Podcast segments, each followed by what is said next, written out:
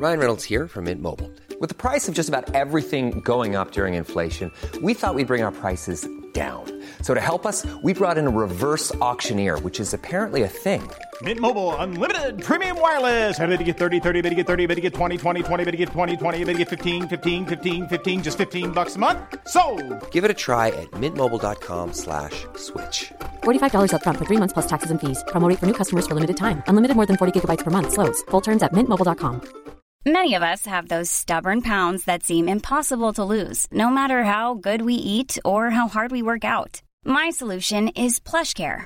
PlushCare is a leading telehealth provider with doctors who are there for you day and night to partner with you in your weight loss journey. They can prescribe FDA-approved weight loss medications like Wegovy and Zepbound for those who qualify. Plus, they accept most insurance plans. To get started, visit plushcare.com slash weight loss. That's plushcare.com slash weight loss. Hello and welcome to the From the Vaults Rugby podcast. My name is Phil McGowan and this World Rugby Museum podcast will explore some of the greatest players and moments in rugby's long history, featuring first-hand witnesses, commentary and interviews with the people who shaped our sport. This time on From the Vaults we have Ugo Monye of Harlequins, England and the British and Irish Lions. We'll be talking about his life in rugby, the epic 2009 Lions tour of South Africa, and his philosophy on dealing with defeat, picking yourself up and bouncing back stronger. Right, Ugo, thanks for making the time to meet us today. Pleasure. Um, we're going to talk about your life in rugby, but before we do that, I was going to mention that you're the ambassador for England Rugby Hospitality. Uh, we've got a couple of tests coming up at Twickenham. How important is it to have live rugby back at Twickenham after the year that we've had? It's huge. I think sport's always been a great outlet to people. It's been, been a release at the end of a, a working week, and I often think that people often scaffold their week around a sporting event, and rugby so central to so many different communities. Um, so for me as a pundit, I feel so fortunate over the last year or so being at live games and now seeing fans come back into the stadiums, back into the crowds, hearing them, the smell of burgers and chips and, and everything in between, I think just adds to that day. So in autumn, when we get some of the world's best coming to Twickenham, um, we will welcome everyone with, with open arms if if we're allowed to do so. Metaphorically, perhaps more so than physically. Yeah, fingers crossed that we're getting back to normality as soon as possible. Yeah. Um, right, on to you. So, I've got a little bit of information about your early life, but not a lot. So, when did you first get your hands on a rugby ball? Age 13. Um, I was born in Islington and I wanted to play football for Arsenal. That's what I wanted to do. I looked up to the likes of Ian Wright. Um, it was all it was all I knew, I guess. It was hard to escape football in inner city of London, especially where I was brought up. You know, Tottenham and Arsenal, two of the prominent sides. But at the age of 13, my mum decided to. I guess we moved out of the city, and she wanted to put me in a private school. And by nature of that, I was introduced to rugby, um, which I wasn't fond of, to be honest. It just wasn't. I thought, this is stitch up. I only like football, um, athletics perhaps, and, and a few other sports. So uh, I think rugby found me more so than me wanting to find rugby, but I'm pretty glad that I did. What position did you play football? Play striker. So a goal scorer. Yeah. So you're obviously attracted to scoring tries. Yeah. Um, Yeah. That's quite a common story, actually, particularly from earlier generations. A lot of England players played football when they were young, got Mm. to grammar school, Yes. and then were introduced to rugby union and, and took it from there. So you went to Lord's Wandsworth College, which Yeah. is a school with a big rug- rugby heritage. Yeah. Uh, you had quite a famous role model there, didn't you? Yeah, Jonny Wilkinson. Um, lots of people ask me about him. What's he like as a player? What was he like training, his focus, all the rest of it? And then I'll go on to say that I went to the same school. What's he like as a student? And everything that is synonymous with Jonny Wilkinson as a professional, that was how he applied himself as a student. I think so many of the schools that some of the so many of the skills that you learn in your informative years at school mould you into the professional person that you become. And Jonny was he was just a model student as you'd almost expect. Um, he was brilliant, uh, competitive. I remember early days of him, age 16, whilst we were like messing around after school, doing kind of anything or nothing, British Bulldog or whatever it was. He was out practicing his goal kicking with his dad, kicking left foot, right foot. He dedicated himself to that craft. And I think when you go back to then, so we're talking late 90s, it was it was an outstanding behaviour. That wasn't the normal behaviour of a 16 year old. Um, so he was professional before the game was professional, especially at that age. So it's kind of no wonder as to why he achieved so much and had the impact he did because he dedicated his whole life to it. And it's uh, well, it's brought us our only World Cup. He's an absolute legend. And he, he was three years ahead of you at school, uh, but you ended up playing on the same team for England. Did he encourage you? Did he? Did you have any interactions with? Because three years is quite a lot at that age, isn't But it? we're in the same boarding house as well. Right. And he was, funny enough, a prefect in the boarding house. And um, he was quite small in stature. Um, but I do vividly remember one day, so I was at a house called Sutton House, and we had like lovely pitches out the back. And we always used to play British Bulldog in the summer. And Jonny's very um, humble, uh, very quiet, mild mannered, but he's also very competitive. And he was one of the first selected to be in the middle for British Bulldog. And I think he challenged someone, like he'd give anyone five pounds if they could get past him. And he kept hold of his money. He, uh, so for as good as he was kicking, attacking, everything else, he was a brilliant um, defender as well. But I remember him as a young fella, whenever the first 15 played. Peter Richards, also we went on to play for England, was number nine, and Jonny Wilkinson at 10, which is just outrageous at that level. The whole school would come out and surround the pitch, and we'd turn up with bins and just just make makeshift drums and it was class. They were the the centerpiece of the school was playing for the first 15 and then the centerpiece of the centerpiece was Jonny Wilkinson. Um, you know, everyone's everyone knows his story, but we're also talking about a guy who had to be resilient. He didn't get selected for England under 21s, I'm pretty sure. Had to bounce back and just work hard. And, you know, the impact I think the school had on him, Steve Bates, who was a chemistry teacher at the school, who then turned to be a coach at Newcastle, took him to Newcastle for his first professional contract. It's, yeah, you look back at the school, not just my memories, fond memories of the school and how I was introduced to it, but then witnessing a guy that was so far ahead of his years in a professional capacity go on to do everything he achieved. You must have done well as well. You ended up getting in selected county level, under 17, under 20. Any memories from that? Any teammates that you played with? Yeah, um, I, I loved it. I think that's when rugby started to become a bit more real for me because up until that point, and I think it's really important as a message. Um, as kids, it's so important to encourage them, uh, and that's why I persisted with it because I didn't know all the rules, but I enjoyed it. I was with my teammates, and you get better and you get encouraged, and so you want to do it a bit more because you like the kudos that it gives you around school, and you like to be encouraged. And so that's what it was for me. Um, yeah, I, I had great memories. Playing sevens was just felt easy. I think when when you, um, I was always quick as a kid. So playing sevens, playing rugby with half the amount of people on the pitch when you're fast is just a lot of fun. Um, so yeah, made some good friends at under 20s levels. Um, that's um, that's with England, Hampshire under 17s. Um, my one of my fondest memories was when you played for Hampshire under 17s. You got your name embroidered into the back of your training jersey. I still have that today, 21 years on. It was great. It's like, I don't care how many caps you've got, how many years you've played, the one thing rugby players love is stash. and that's a great piece of stash. I've got, under 17's got that. And my first 15 jersey from Lawns of College, I, I still got that as well. We've got quite a lot of stash here in the museum as well. It's, it's, it's those personal milestones, isn't it, that mean something to the individual. Of course. So for me, Hampshire 17s and having your name in the back of a jersey, without sounding like a megalomaniac, it was just, it was nice. That's my family's name. It was a, almost a footnote that I'm progressing and getting better. Getting your presentation jacket, that was great. Turning up, getting your kit. It's not just coveting kits and material objects. It was another stepping stone to, oh my gosh, you're getting nearer to being the thing that you've wanted to be. And you had this example of, of Jonny going signing for Newcastle. So when did professional rugby become an option or a goal for you? So I got invited to play for Harlequins under 19s. It was the best and one of the worst experiences of my life, probably. uh, I was really nervous the night before, really nervous because up until that point you stay within your age category, and now I was stepping out and trying to play with the big boys. So I'd like prepared everything the night before, got a train from Hampshire to Twickenham, walked to the stoop, walked into the changing room, um, looked around. Actually, was under 21, sorry. Looked around and I was like, these are men. Like, I'm still a boy. There, there's some big boys. There's lads with beards. Like, what am I doing here? I don't. I haven't even started shaving. Um, pulled all the stuff out of my kit bag, and I forgot my boots. Like, you can't take me. You can't take me serious as a professional if you can't even be bothered to remember your boots. So I went up to the kit man.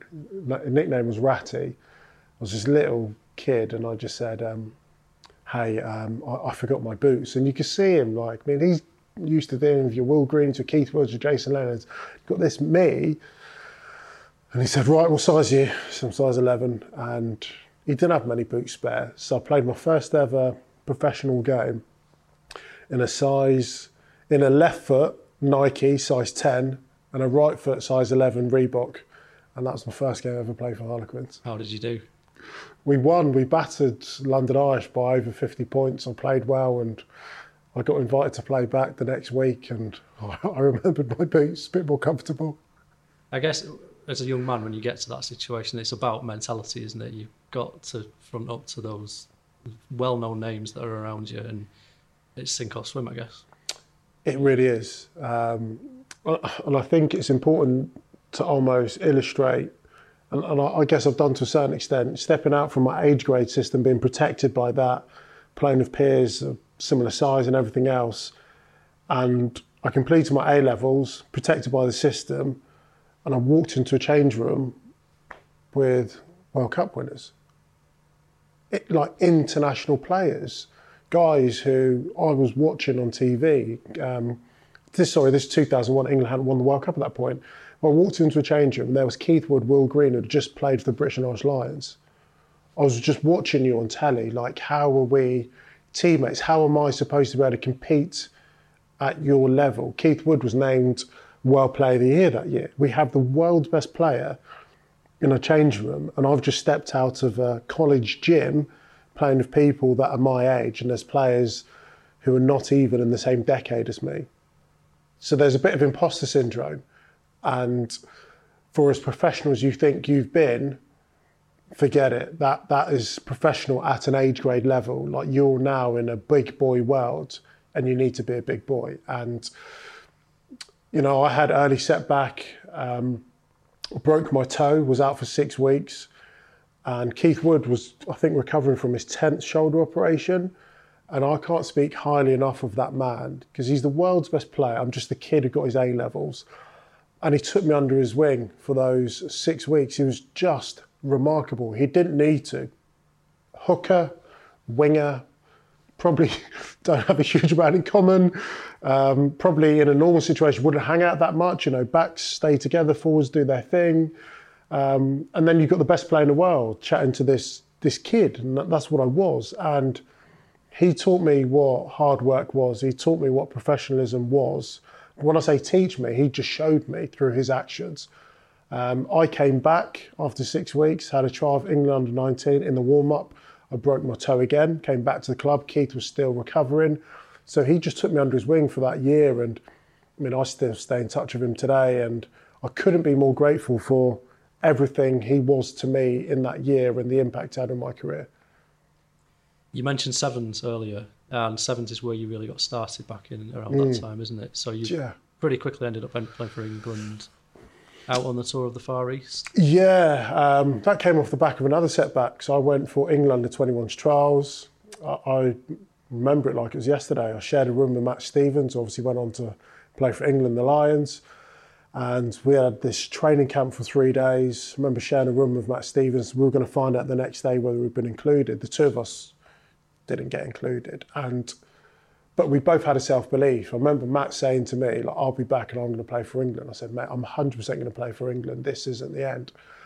So, you know, you're slightly despondent, discouraged, but because rugby's so subjective and it's a case of these coaches don't think you're good enough. And that's fine because you're in an environment where there's lots of good players, but that that's still a message which you take away and you can only respond in one or two ways. You can believe those words and actions and feel disheartened, or what I've always liked to do in my career is prove people wrong. So I went back and I got invited to play for the Sevens. Went out to Brisbane, uh, and my first tour, we also won England's first ever leg of a World Seven Series, and I got player of the tournament.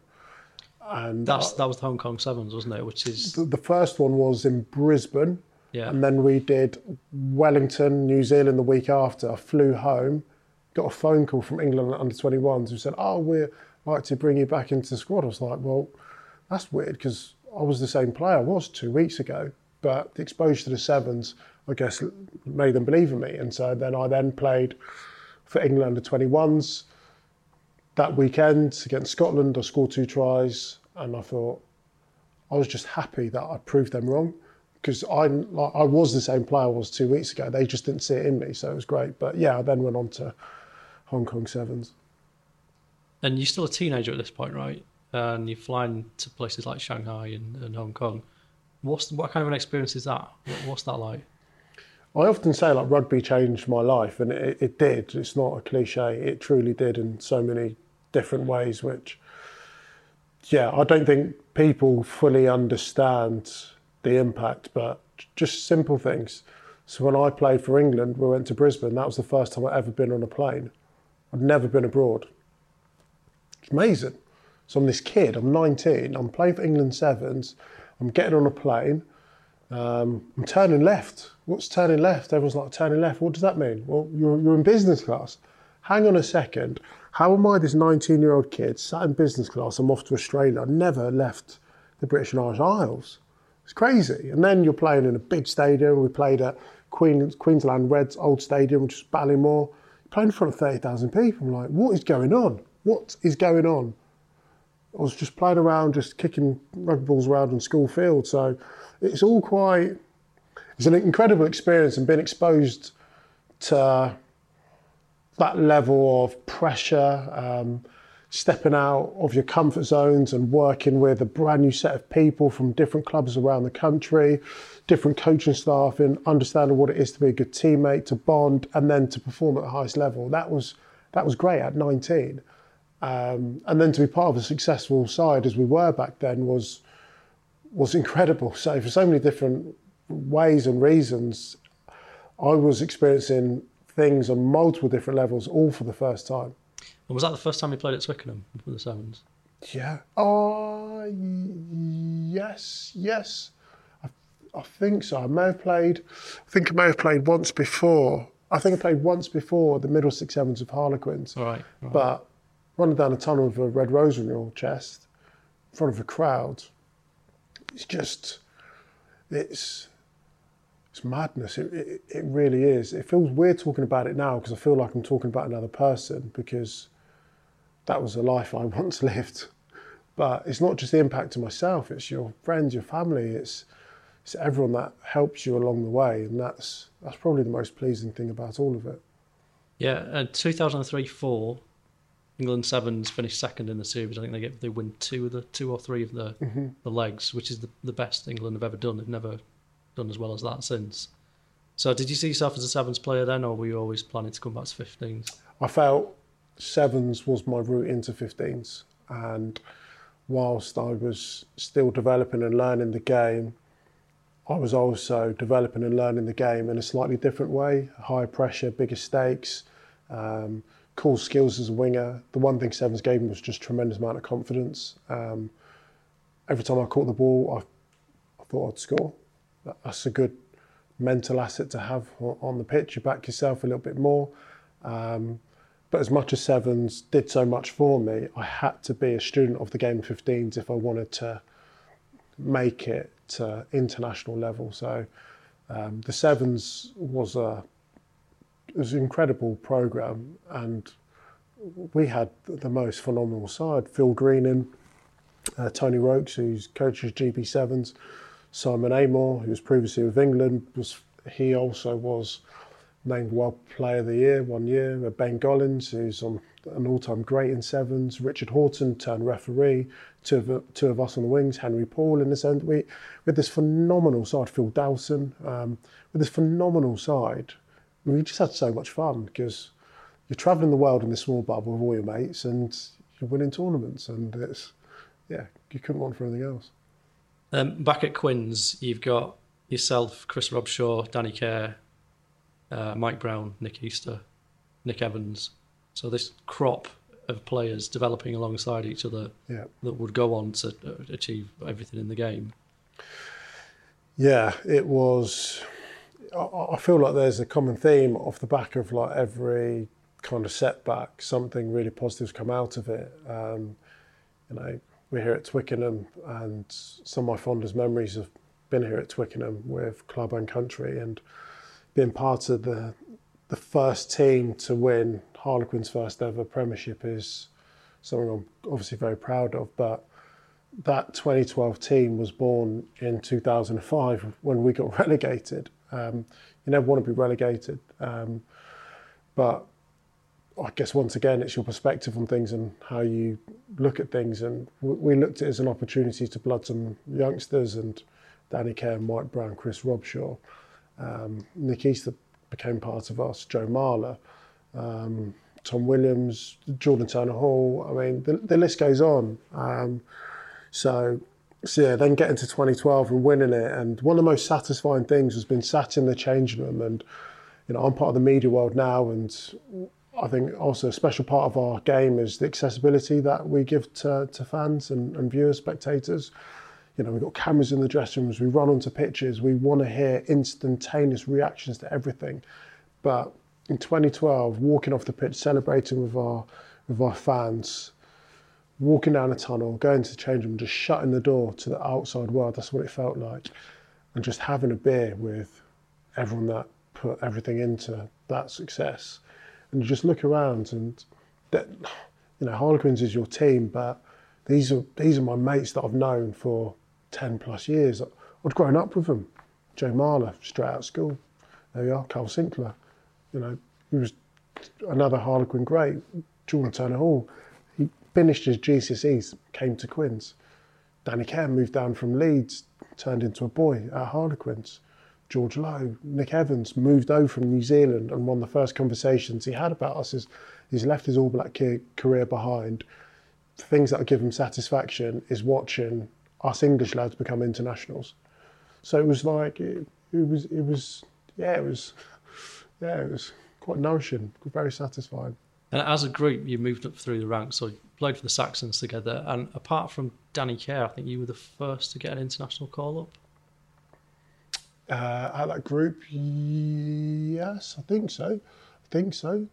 and that would have been, That was 2000 and that was 2008. yeah. Played Pacific Islanders with Danny at nine. That was it was nice. Danny Care at nine, um, Johnny Wilson at ten. First time I played for England, got to play with him. So there was, yeah, it was it was it was a really special day. My family was there, and you're singing the national anthem, and all the families, girlfriends, wives, husbands all sit together, and. Um, it was nice to be able to sing national anthem and like just just just see your family in the crowds. It's yeah, it's it's one of the special things. And people always ask me, what's it like running out of Twickenham, eight two and a half thousand people, and I can only try and make sense of it. So when I played at school, whenever my mum came to watch me play, like, I always you always look for your parent, your guardian, whoever it is.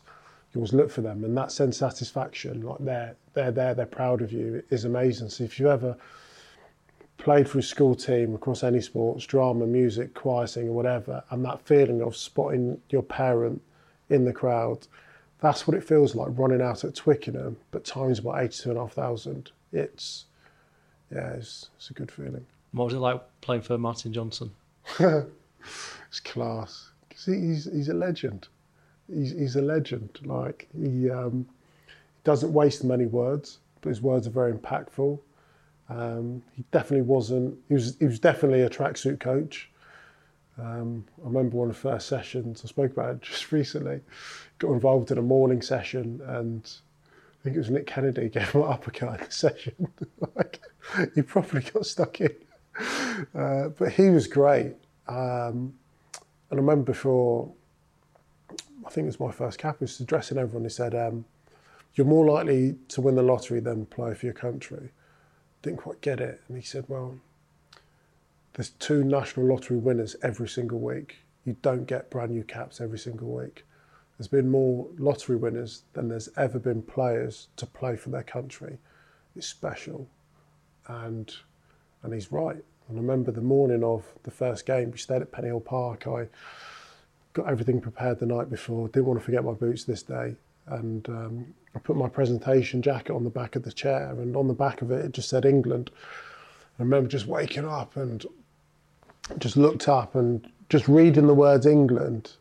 It's funny the small triggers or cues that you get, but just reading and seeing that, you're like, I'm actually representing England, like a population what's 60 plus million, and it there's just a few landmark moments throughout the day where it does feel special. Um, it's just another reminder of who you are and who you're representing, and that's why, yeah, that's why it's just the, it's just an unbelievable privilege.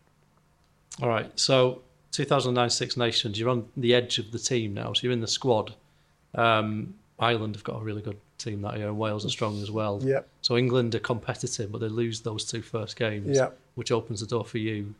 Uh, you come in, is it against France? France, yeah. And then against Scotland in the last match, which you scored your first try for England.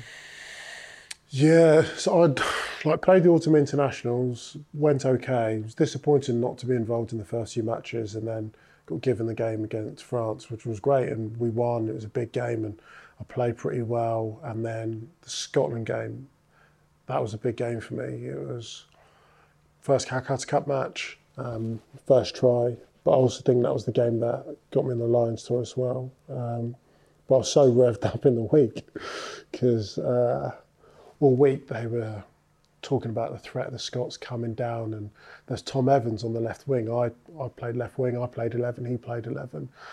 And I just remember like listening to this interview where they were talking about whether he was the fastest winger in Europe, and that just wound me up. Just thought, fastest winger in Europe, okay. And I didn't care who scored that day, but it just couldn't be Thom. And I was fortunate enough to be alert enough to track back and track him down and make a try saving tackle. But I thought I'm, I, I made my point there. Um, yeah, and then yeah, I scored a try. It was it was it was a great day for me. But yeah, I I think that was the game that got me in the Lions tour for sure.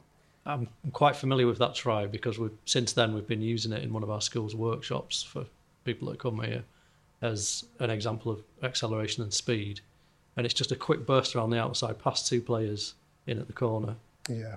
Um, all right, so when did the conversation start getting around to Lions then? So Graham Rowntree was one of the Lions coaches, is one of the England coaches. We finished the Six Nations, and um, he spoke to me. Said, "Mate, you're in the mix." And I think if you've had a good Six Nations, you've got to be in the mix. But you just never know. It's more subjective, isn't it? Um, he said, "You're in the mix. Um, ne- let the next four matches be the best matches of your life." So were going to select the squad at the end of that. So I mean, that's all I need to hear. That was it. I uh, went back to club, just applied myself, worked really hard, and I was confident and I was playing really well. But once again, you don't know. He, um, Graham said to me that um, they're discussing Shane Williams, Lee Halfpenny, uh, and I think, oh no, sorry, it was Luke Fitzgerald and myself. I said, okay. So I think Tommy Bowe was definitely going, um, and it might have been a straight shootout between Luke and I. I wasn't quite sure. And then you get to the day where they announce it. And historically, they'd always sent a letter or got a phone call. So woke up that morning, went down postbox, nothing's there. No phone call. I'm just like, oh, well, maybe it's not to be. Um, we had a team meeting of Harlequins that day. The squad has been announced live on telly. So we just like ran into the team room, and a number of us, uh, David Strettle, Nick Easter, Danny Care, had all been given letters, provisional, that, that wider squad. Um, and they started with um, the back three. They named Rob Kearney. Um, they named Luke Fitzgerald, uh, Keith Earls, Luke Fitzgerald. And I thought, well, if it's a straight shot, they just named his name. Like, then they named my name. And it was really weird because, of course, you're ecstatic, is everything you want to hear, but at the same time, there's a lot of players in the room who were waiting to hear their names. I couldn't really celebrate. In fact, I didn't. Everyone else did. And then all the names got read out. And unfortunately, no one else from Quins um, heard their name. And it was, if you can imagine, the biggest adrenaline spike. At the end, we went out, had to train. I got in the car, rang my mum. She's crying, shouting down the phone. I then went home, and it's so anticlimactic, but I just turned my phone off and like hit the sack. I was drained. I was emotionally drained because all you think about consumes all you're thinking. What for four weeks, and then you hear this news and say, "Yeah, I just turn my phone off, went to sleep." I was shattered. but yeah, it was a good day. So Lawrence Dallaglio said that being selected for the Lions was better than winning the World Cup with England. Um, a lot of players say it's that special. It is. Yeah. It is. It's the most exclusive rugby club in, in world rugby. Um, it's the pinnacle. It's, you know, the All Blacks think their jersey is very special, and it, and it is, but there isn't a more special jersey than the British and Irish Lions. Um, being the best of the best at anything is is incredible. Um, so bringing, and and that jersey does something which no other country or no other union can ever testify to doing. The All Blacks phenomenal jersey history. South Africa the same. There's lots big names, Wallabies, Argentina, whatever, but none of them have a unified a unifying effect which the British and Irish Lions does, bringing England, Ireland, Scotland, Wales together. Is something that we should be so proud of. We should really foster and celebrate, and that's why it is the best jersey you can put on. Um, going on that tour, rubbing shoulders with what I believe the the legends of that last era, your O'Gars, um, O'Driscolls, Paul O'Connells, your Stephen Jones, your Martyn Williams. We're talking about players that play for the country a hundred times plus, done it, seen it all, uh, multiple tourists. Um, so to be with them, learn from them, call them teammates is yeah, quite remarkable. And it was Ian McGeechan's last tour, wasn't it? Mm. What do you remember of him? Well, he's just everyone's rugby's grandfather, isn't he? Um, he's been around the block, player, international coach, Lions. He is Mr. Lions, isn't he? And he's able. He has such a good emotional connection to what it is to be a Lion because he's been one. Um, but he probably um, dictates it better than better than most. Yeah, and he, he does. He feels like your dad on tour. Um, and you know, had some incredible moments with him, some really sad ones because it wasn't a successful tour in 09, unfortunately. But he's just he's just a good bloke. He feels like family. Hey, I'm Ryan Reynolds. At Mint Mobile, we like to do the opposite of what Big Wireless does. They charge you a lot, we charge you a little. So naturally, when they announced they'd be raising their prices due to inflation, we decided to deflate our prices due to not hating you. That's right. We're cutting the price of Mint Unlimited from $30 a month to just $15 a month. Give it a try at mintmobile.com slash switch. $45 upfront for three months plus taxes and fees. Promo for new customers for limited time. Unlimited more than 40 gigabytes per month. Slows. Full terms at mintmobile.com. Even on a budget, quality is non-negotiable. That's why Quince is the place to score high-end essentials at 50 to 80% less than similar brands. Get your hands on buttery soft cashmere sweaters from just 60 bucks, Italian leather jackets, and so much more. And the best part about Quince, they exclusively partner with factories committed to safe, ethical, and responsible manufacturing. Elevate your style without the elevated price tag with Quince. Go to quince.com slash upgrade for free shipping and 365-day returns. If you're struggling to lose weight, you've probably heard about weight loss medications like Wegovy or Zepbound, and you might be wondering if they're right for you. Meet PlushCare, a leading telehealth provider with doctors who are there for you day and night to partner with you in your weight loss journey. If you qualify, they can safely prescribe you medication from the comfort of your own home. To get started, visit plushcare.com slash weight loss. That's plushcare.com slash weight loss. Plushcare.com slash weight loss. Right, so in the regional matches, you scored four tries, which was the most. So you went into the first test as, in, as the Lions' leading try scorer. Did you expect to be picked for that, or was it a surprise? No, I was confident. I um, I remember speaking about it. I shared a room with Jamie Roberts before they announced the test squad, and I played well in the warm-up games, and that's all you can do. Um, scoring like pretty much every opportunity I was getting. Um, I was defending well. I, I, I, felt confident. I felt confident, but you never know. And Shane Williams was the current World Player of the Year as well. Quite a good player. Um, Tommy play. Tommy Bowe was playing well. Luke was. You know, everyone was playing well, of course, as you'd expect them to. So um, I definitely would say I was surprised because um, you back yourself, you believe in yourself. I was confident. Um, so it was great. It was great to be handed that test start, that jersey, have that, you know, privilege of, you know, trying to represent everyone to the best of your ability. But that's the crazy thing about rugby because, you know, you start the match thinking, wow, like this, this is this is everything. This is everything. At the end of the match, you're feeling a totally different emotion. Like I've said it a number of times. Like I am, um, I believe in heaven and hell, um, and I think I've probably experienced what heaven and hell feels like on on a rugby field as well. Right, I'll apologise, but let's let's go through hell just very briefly. So, so the Boks scored first.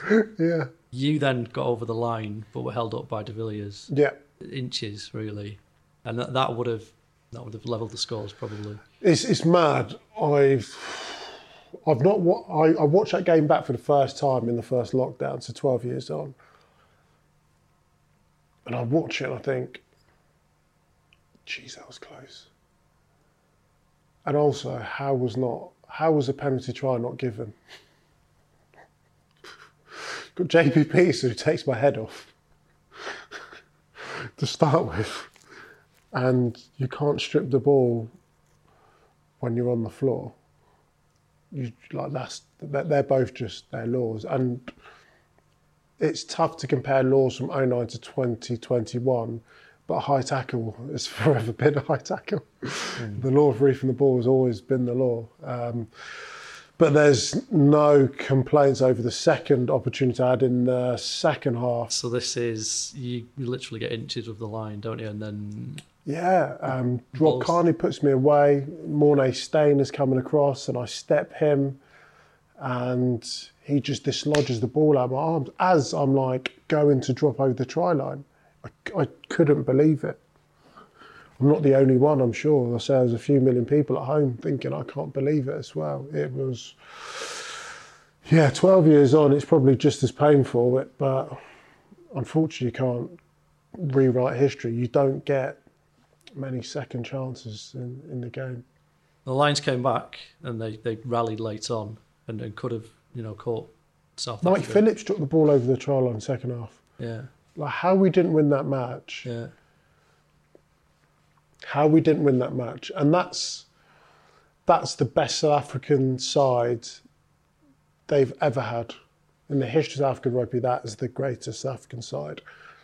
And that's what's painful is that we had an opportunity to beat the world champs in their backyard and yeah, beat the best African side there's ever been, in my opinion. That's I, am retired now. I can't I can't do it anymore. I can't impact it. So uh, you and the whole team must have been gutted at the end of that. But for you personally, right? You you've your rise has been meteoric. Two two and a half years ago, you're playing in the championship and then you're starring in the biggest game in the world.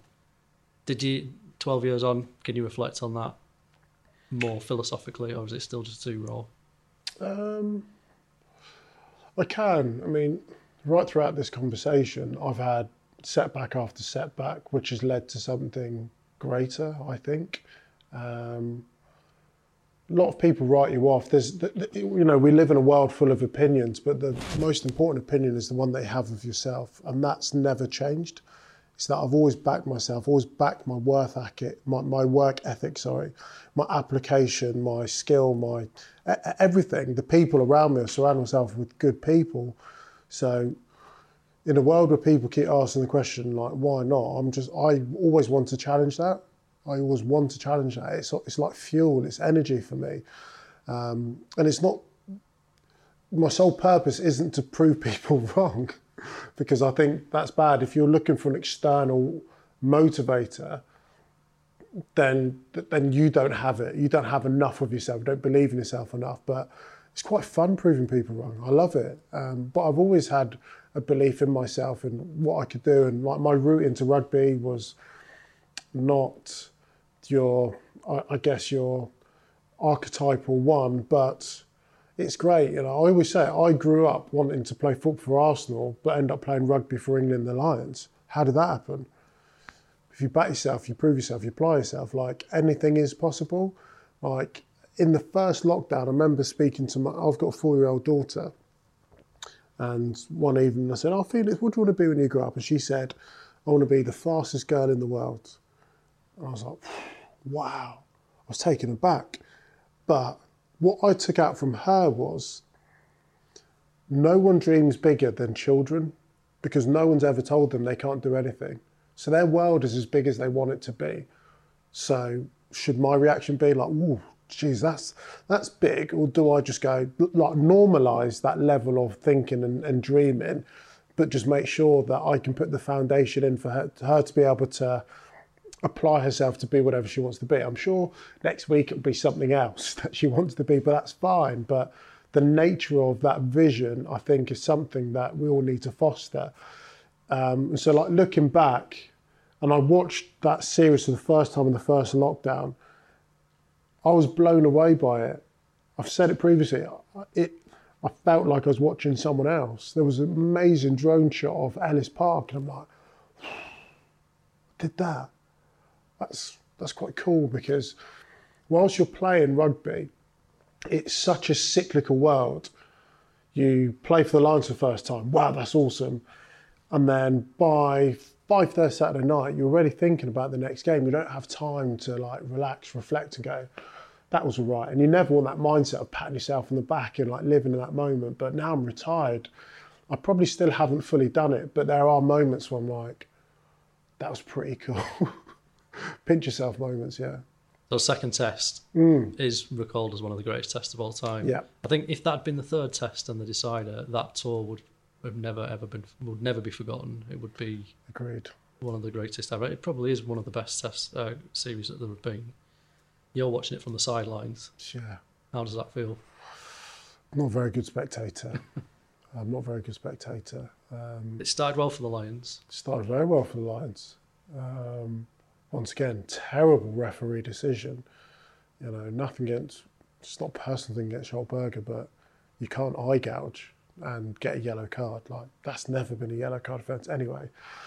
And then fine margins once again, isn't it? Morné Steyn, his boot, um, the toll on the players that day. And that really has stood the test of time in terms of that level of physicality. Because often, you know, that's 12 years ago, that's just as physical as anything we see today. But my memories um, of that match is probably more vivid, everything that happened after. I remember feel a sense of helplessness because you can't do anything to affect it. Um, there's nothing you can say to make people feel better. Um, and part of any loss is you have to go through a, a grieving process um, yeah, you, you, have to. You're, you're, human. It's okay to feel sad and down and out, but you've got to also find a way to get yourself back up and get at it again. But I remember walking down the tunnel, walked past Simon Shaw. Simon Shaw's been on three Lions tours. That was his first ever Test cap, and he got man of the match that day. And he's crying as he's doing his interview. And I'm like, okay walk into change room. Adam Jones had his shoulder dislocated, and being a big, muscular man, they couldn't quite relocate his shoulder. So there's two doctors like holding his shoulder, his head, trying to relocate. So you can just hear screaming from him. You got Brian O'Driscoll, who got knocked out. I think it was Duane Vermeulen, uh, a shot on him. He doesn't know what day of the week it is. Um, you got Gethin Jenkins, who fractured his cheekbone blood everywhere. You've got Jamie Roberts who fractured his wrist, load of pain. You've got Ron O'Gara in, in the corner of the change room, concussed, and his eyeball so swollen from the collision that he took trying to make a tackle in the corner. So there's just devastation everywhere. No one's saying anything. And so Ian McGeechan tries to like address the team and he just breaks down crying. And like I said, he's like everyone's rugby grandfather. So when you hear him, that was the worst atmosphere I've ever been in a change room. Like never ever wanted to feel like that again. And I didn't even take part. Um, so yeah, that was that was horrific. That was that was that was dark. That room.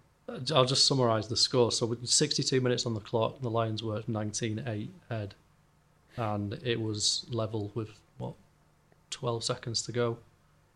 Uh, and then Morné Steyn kicked that 40-yard penalty to win it. So as a neutral spectator, it was an astonishing match. But yeah. the physicality that you referred to was also unparalleled, I think. I think that's why it's such a special game because it had everything you'd expect a Lion South African game to be physical, attritional. But then the storyline on the way in which the game unfolded 11 points up, looking comfortable. Oh, it's a draw. It's gone. And so was the series. Just like that. But but that that's that's sport and the shame about all of it is yeah, because we believe it's a series that we let let go, we let it slip, and when you look at the team that taken us Africa this year, I mean, there's only one player from 09 that's made it back, which is Alun Wyn Jones. So you don't get a second bite of the cherry. You don't. It's it's phenomenal. We look at South Africa. There's only one member from 09 that's back. Two, sorry, Frans Steyn and Morné Steyn. You know, the lifespan or the life cycle of a Lions, once every 12 years for the three home nations, it's you get one pop. 12 years into eight weeks into 240 minutes of rugby. That is it. You personally did get a second bite of the cherry though, because you were back in the team for the third test. Mm. Because the margin of defeat was so narrow in the first two tests, I think everybody thought that the Lions should still be in the series at that point. Yeah. There must have been a high level of determination for those who were selected to, to win that third test. Yeah, um, we had to find a way to get ourselves back up. And the morning after second test, Geach tried to speak to us again. He broke down again, and then we went on safari for three days. Got to get some sense of enjoyment back. So we did that. Had a few beers along the way. Um, I think we only trained once that week. I'm not saying this is our philosophy forever, or anyone should adopt this philosophy across the season. You won't be successful, but uh, on one-offs, I think it can work. So we were like, by the time we got to Friday, we were we got a mojo back. We were bouncing, buzzing. A few changes in the team, and you know, for me, I was highly motivated to right some of the wrongs from the first test, and it was just so important in in a country where rugby's a religion we had more fans, more travelling fans than they had in stadiums. You ran out and it felt like a home, a home match. That's how it felt. So it was important we represented our fans as best as we could. And we'd done a significant job of doing that without getting the result. We had to get the result. And we did. And, you know, we did a lap of honour. It wasn't a lap of honour, it was a lap of appreciation for our fans. People criticised and all the rest. Why are you doing a lap of honour? when you get 30,000 travelling British and Irish Lions fans, it's important that we celebrate them and just say thank you for your unwavering support. It's people who stay for four years longer to be on the tour. It was special what we what we did, and three 0 to the Lions would have been unjust. It, it just wouldn't have felt right, you know. So I'm glad that we at least ended the tour on a positive note and then could hand it on to the, the squad in 13 in, in, in, a, in, in a better place. So just to go through it, so Shane Williams scores two tries in the first half. It's 15-3, I think, at half time, which is quite similar to the second test. So there's no room for complacency. But then I think it's on 53 minutes, the second half, you get a similar chance, or you get another chance, but it's an interception this time. Yeah. How far did you run? about 75, I think, 75 Got plenty of time to think about it. Yeah, feels like a, a lifetime. Um, it's the greatest feeling, catch an intercept. Um, you rarely have time to think about anything on the pitch.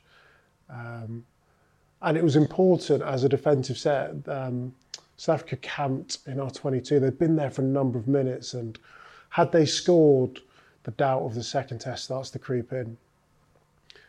I never intended to intercept the ball. I wanted just to shut down the space. We'd worked a hard, heavy press. It's something that Shaun Edwards instilled into us. So I think they had like three man overlap. I just ran up just to shut down the space. And that's the thing about most things in sport.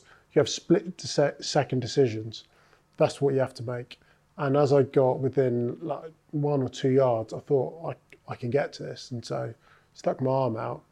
And you know, that's that's the risk reward, if you call it risk, that you have to toss up in your mind. You drop it, it's probably yellow card. You score it, and you still talk about it 12 years on. Um, but yeah, it was a great feeling. It's um, there's a real sense of like freedom. There's a real liberty when the second I caught, I knew I wouldn't be caught. Um, I just knew I wouldn't be caught. So although I ran in 75, I probably only as a sprinter, you probably only have to sprint for 40 of those meters because because you've done enough to get away. And I stick my finger up in the arm, which is not good sprinting technique, but I knew at that point it was over. Um, and then celebrating. Honestly, you look up and I could just see red everywhere. Just everywhere. The noise was just phenomenal and genuine. It's probably probably the greatest feeling I ever felt on a rugby pitch. It was, yeah, it was, yeah, it was really cool. I think that that try probably took the wind out of Springbok sails, yeah. and it finished 28-9. So the most comprehensive victory of the three games, mm. uh, and a good way to end it, as you say, to hand over to the next team. So you're back in the Six Nations squad the following year. Um, wins against Wales and Italy, and a draw against Scotland. And then you got, I think, injured towards the end of that campaign yeah, I got knocked out against Scotland, uh, head collision with Kelly Brown. Um, um, away at home, uh, sorry, away at Edinburgh. Um, we drew that match, so I didn't finish the under Six Nations. And um, Chris Ashton played the next week against France, and they won away in France, I think. And that was, it felt like the handing over the baton. Like Chris, Chris had been playing brilliantly well in the Premiership got his opportunity and, and took it. Um, so yeah. So that that that's that ruled you out of the World Cup 2011, and then Martin's gone at the end of that. Yeah. But back at Quins, that's your season, isn't it? That's the season that. There was a number of us that were disappointed. Uh, Chris Robshaw being one, Danny Care got injured just for the World Cup. I felt I should have gone to the World Cup. I still think that today. Um, it's livid, but once again, you've got to channel your frustration uh, to try and get something positive out of it. And so went back to Quins and buckled down, got head down. Um, I think we started the season breaking a Prem record, most consecutive wins. Um, were I think top from start of the season to the end, and walked across from the stoop to the big stoop. Only a small journey for us, and ended off the season just as we intended to start. You start every season with a goal and promises and commitments, and we lived them. We absolutely lived them. We were relentless with them. We had such a good vibe in our camp. It was amazing. That was like we had fun that year. Yes, it was successful, and sometimes that's the the the amount of fun you have determined by success. But I think, of course, that was a cherry on the cake, wasn't it? But we just had so much fun that year and off the field, our team socials, the way we played, we loved it. We loved everything about it. It was one of the most pleasing aspects about that campaign. And what was it like playing for Conor O'Shea? Brilliant. Remember his first team talk. He walked into the change room. We're about a few minutes before we're about to run out. I've forgotten who we we're playing. And he was there in his thick Irish accent. He was like, guys, I don't care if you win or lose today. I don't care he just kept repeating. I was just like, who the heck have we signed? This coach who doesn't even care whether we win. But what he was trying to impress was if we just focus on the outcome, we'll never get our processes right. The only important thing are the process. I know it's become cliche, but it's true. If you focus on it, and we had three KPIs, key performance indicators, and we knew if we got those things right, we would win. So he wanted us to focus ourselves on or staying in the game, staying in the moment, winning those moments, winning 10 minute chunks. If we did that, the outcome would look after itself. So all he was doing is trying to take pressure off a young group of players that hadn't had a huge amount of success, which allowed us to express ourselves more so. He wanted us to be what we were born to do. Danny Care, run, Ugo, run fast, score tries, Nick Easter, run over the top of people, you know, show that sense of leadership. Uh, Chris Robshaw, just be brilliant. And unfortunately, we, we were for most of the season. Um, you got a swan song with England, didn't you, in 2012? Stuart Lancaster, coach now. It must have been different, I guess. There's, it's a new team in the making there, isn't there? Yeah, yeah. It was that was was probably quite a tough period, I think. You know, for England off the back of like 2011, the World Cup, um, how that ended. Um, 2012 went to South Africa. Um, I had a real bad hamstring injury and then ended up leaving that tour early with concussion. Um, and that wasn't a successful tour. 2013 was a bit better. Do you know I mean? It was it was a real sticking period where we wanted to play better rugby. We wanted to change the fortune of our results. And I think what happened. 2013 was that the game at Wales, the Grand Slam match, which that was the last game of the the campaign. Yeah, yeah, very very memorable for Welsh fans. Was it like 50 odds? I mean, it was. Mm. So it was a real tough period. Um, and of course, all of that with the backdrop of a World Cup in mind. Um, of course, we know how that one finished. Yeah, so Stuart did a lot of work around the ethos um, about what it meant to represent England. Yep. The dressing room must have completely changed when you came back for that game against Fiji. Mm. Uh, the dressing room's still like that today. So a lot of the players that he brought through are still with the England team now. Yeah, he laid the foundations. He offered lots of opportunities, especially when you look at that last game of that World Cup against Uruguay. That 10, 12, 13 partnership is still operating today. Um, I think Stu probably admitted it himself. I mean, he's a brilliant coach. Look what he's doing with Leinster. There was never a doubt about his ability. I think because he knew the size of the job and – he wanted to be across everything, where actually, in hindsight, what Stu Lancaster and the England team needed was more people in charge or Stu just focusing on the one thing that he's very good at, which he's now doing at Leinster. And perhaps he spread himself too thin, trying to trying to bring England back to where he believed it should be. And that's it was the gift and the curse of his. He was so passionate and so committed to doing it all that he did it all, where what he probably needed to do was relinquish some responsibility and allow him to perhaps take a step back to have a broader vision and view of everything. So, but like I've said on throughout this conversation, um, and he wouldn't have wanted to go through it, and it was unfair a lot of what he did go through. But it's so good to see how he's bounced back and responded and celebrated at Leinster because they've probably been one of the, in fact they have been one of the most consistent club sides in world rugby for the last however many years. You've come back to it as a central theme many times about how you respond to disappointment um, and how you get back on the horse and, and try again um, i want to ask you about your personal faith um, mm. I, I, read a quote that you said that you would rather miss training than miss church hmm. so how important has that been to you throughout it's your huge career? it's been a it's it's been a constant. Um, it's been a moral barometer. It's been something that I've lent upon. Um, um, yeah, it, it, means a lot to me. Before every single game, I'd ring my mum and say a prayer on the phone. I'm playing a game at the Stade de France, and uh, the change rooms uh, are underground. So, like, yeah, basement, no reception. So I had to like run onto the pitch and like hide behind one of the like post protectors, pretend to be um, doing a hip flexor stretch just so I could get reception to speak to my mum. Um, but yeah, it's it's something I'm really proud of. I think I'm happy to be open about my faith, but I never want to impress it upon people, if that makes sense. It's like the CrossFitter who wants to tell everyone he's into CrossFit. it gets quite boring hearing about it. So if people want to ask me about it, I'm more than happy to discuss it. But um, yeah, faith has played a, a, huge part in in in not just my rugby life, but but my life as a whole. But I think sometimes when you come out and you say you're X or Y or Z, um, there's a hesitation to do it because by me saying I'm a Christian, and people, the automatic response is whenever you make a mistake, well, you're meant to be a Christian, but I saw you really drunk that one night, or you did this or did that. It's like, yeah, me saying I'm a Christian. I was a rugby player, um, but I made loads of mistakes. Yeah.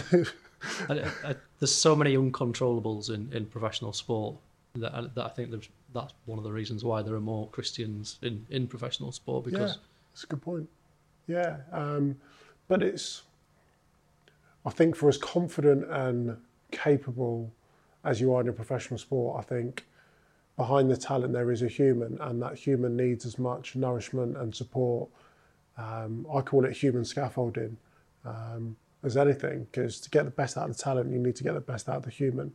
And I think sportsmen and women often focus so much on their craft that they actually forget to focus on themselves as a person and develop. Um, and I guess me trying to develop as a, as a, as a person and have better perspective, um, coping mechanisms, everything in between, as well as enjoying everything about the Christian faith, is actually putting some time into myself, and I did that through through the church. All right, and lastly, I want to talk about British Nigerians and their contribution to English rugby. It's quite a number. You're, you're one in a link that what starts with Andrew Harriman, yeah. Chris Oti, now goes up to Maro Itoje. Yeah. So, tell me about that. it's mad because rugby is just not a thing in Nigeria. Like we've got a sevens team, but the Super Eagles, our football team, are good. They're they're good and they I mean, there's amazing memories of them watching them at World Cups and African Nations Cup and being successful, but rugby, no. So why have we got so many Nigerians that have gone on to play for England? And the simple explanation is the private school system. Um, education's massive in an African household, none more so than a Nigerian household. My mum didn't want me to play rugby. I said to her, after doing my A levels, I was going to take a year out to see what this rugby thing's about. She said, No, you're going to uni, you're going to get um, a degree and a proper job, is what she said to me. That is the mindset. I'm glad I ignored her that first time. So, yeah, we see Nigerian mums and dads wanting the best education for their kids. So they go to private school, and at most private schools, they play rugby. And that's how we get exposed to it, the same as I did. And they're good enough, they filter through into academy systems and go on to play for England. It's that's if you were to ask every single Nigerian who has Nigerian Nigerian lineage heritage what school they went to or ended up at, they'd all say private school, and that's the simple reason. Okay, so that I mean that's that has a much older tradition in, in rugby, the, the private schools and the link with, with rugby rugby union. Um, all right, one final question. So, a few years ago, you did a bit of work around urban rugby um, for the RFU. Yeah. Um, how important is that to get people of very varying backgrounds playing the game? Huge. It's huge. You know, we spoke about in Nigerian context there, but and the path to playing for England is a well trodden path and it works really well. Private school, academy, Premiership, England. Um, but only 7% of the population goes to private school imagine if we could have a broader conversation with the 93%. And you know, you look at the team that played last World Cup. Lots of them started at state school that ended up at private school. And I would love for rugby to have a bigger footprint in the highly densely populated cities, London, Birmingham, Manchester. In terms of the impact it's had on my life, and I said it's changed my life, I think it has the opportunity to do that for millions of other kids in this country if we're willing to perhaps go off the beaten track and do things that we've never done before. I think it's amazing in terms of the success of the team, opportunities, uh, not just rugby as a sport, but its values. I think it has remarkable powers to be able to do all those things. So that's why I'm really passionate about it. because um, I, I feel like the lucky one out of my state school that got the opportunity to go to private school. Because I forever say, on the World Seven Series, I was the quickest on the series. In the Premiership, at my peak, I was the quickest in the Premiership. At my state school, I wasn't the quickest guy in my year. I just wasn't. you know, if I made it to a district trial in a final, I was doing well. Like there's a lot of talent, natural talent out there that needs exposure, um, needs fostering, um, needs sculpting in some way. And I think rugby is such a great sport. It truly is a sport for all different shapes and sizes.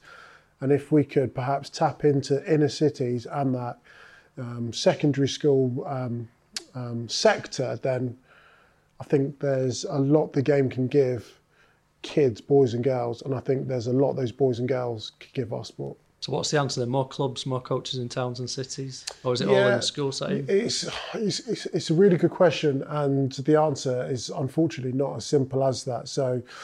Lots of state schools during the Margaret Thatcher era um, sold off lots of their sports fields for housing, for money. Um, so if you've got one field, um, unfortunately, and you've got three, four hundred kids, you're probably only going to play one sport. Um, and the national sport in this country is football, and so you're going to put up goalposts rather than rugby posts.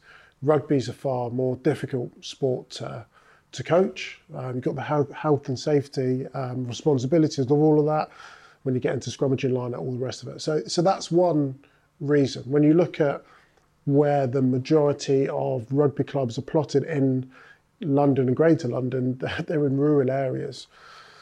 So now you've got the uh, situation or problem which you need to tackle of if all the rugby clubs are out in rural areas, how do we get inner city kids to rural areas? I was doing some work in Birmingham, and for kids to get to their rugby club, they have to go on three different buses. It takes them an hour to get to a rugby club. So it's quite a big commitment. So I think we need to somehow get rugby into the inner city. And by the way, I mean, I was fortunate enough to be in Japan over 2019 and I'm not recommending this, but they play rugby on gravel every single weekend. So this notion that you need this immaculate bit of 4G or grass to play rugby, I, I don't think holds much water. I think there's so many different varieties of our sport which can be played in sports halls, that can be played on on concrete if it's tag or whatever. And, and I know health and safety is paramount, but I think there's so many different forms of our game that that don't need a full size pitch. And the number one thing rugby can do to help itself is actually eliminate some of the unnecessary barriers. The fact that rugby's called an elite sport, I just I don't know why. It's bonkers. You're only speaking to a certain sector of people. It's not very inclusive.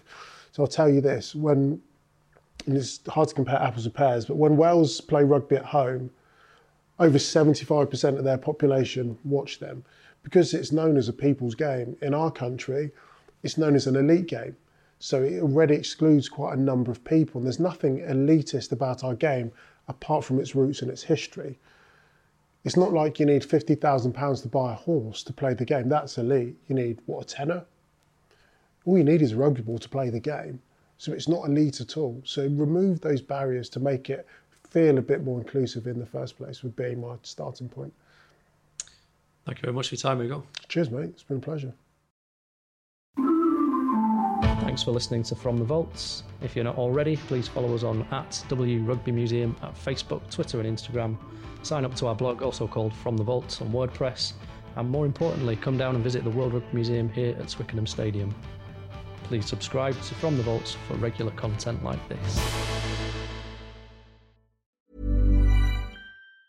Planning for your next trip? Elevate your travel style with Quince. Quince has all the jet setting essentials you'll want for your next getaway, like European linen, premium luggage options, buttery soft Italian leather bags, and so much more. And is all priced at 50 to 80% less than similar brands. Plus, Quince only works with factories that use safe and ethical manufacturing practices. Pack your bags with high-quality essentials you'll be wearing for vacations to come with Quince. Go to quince.com slash pack for free shipping and 365-day returns.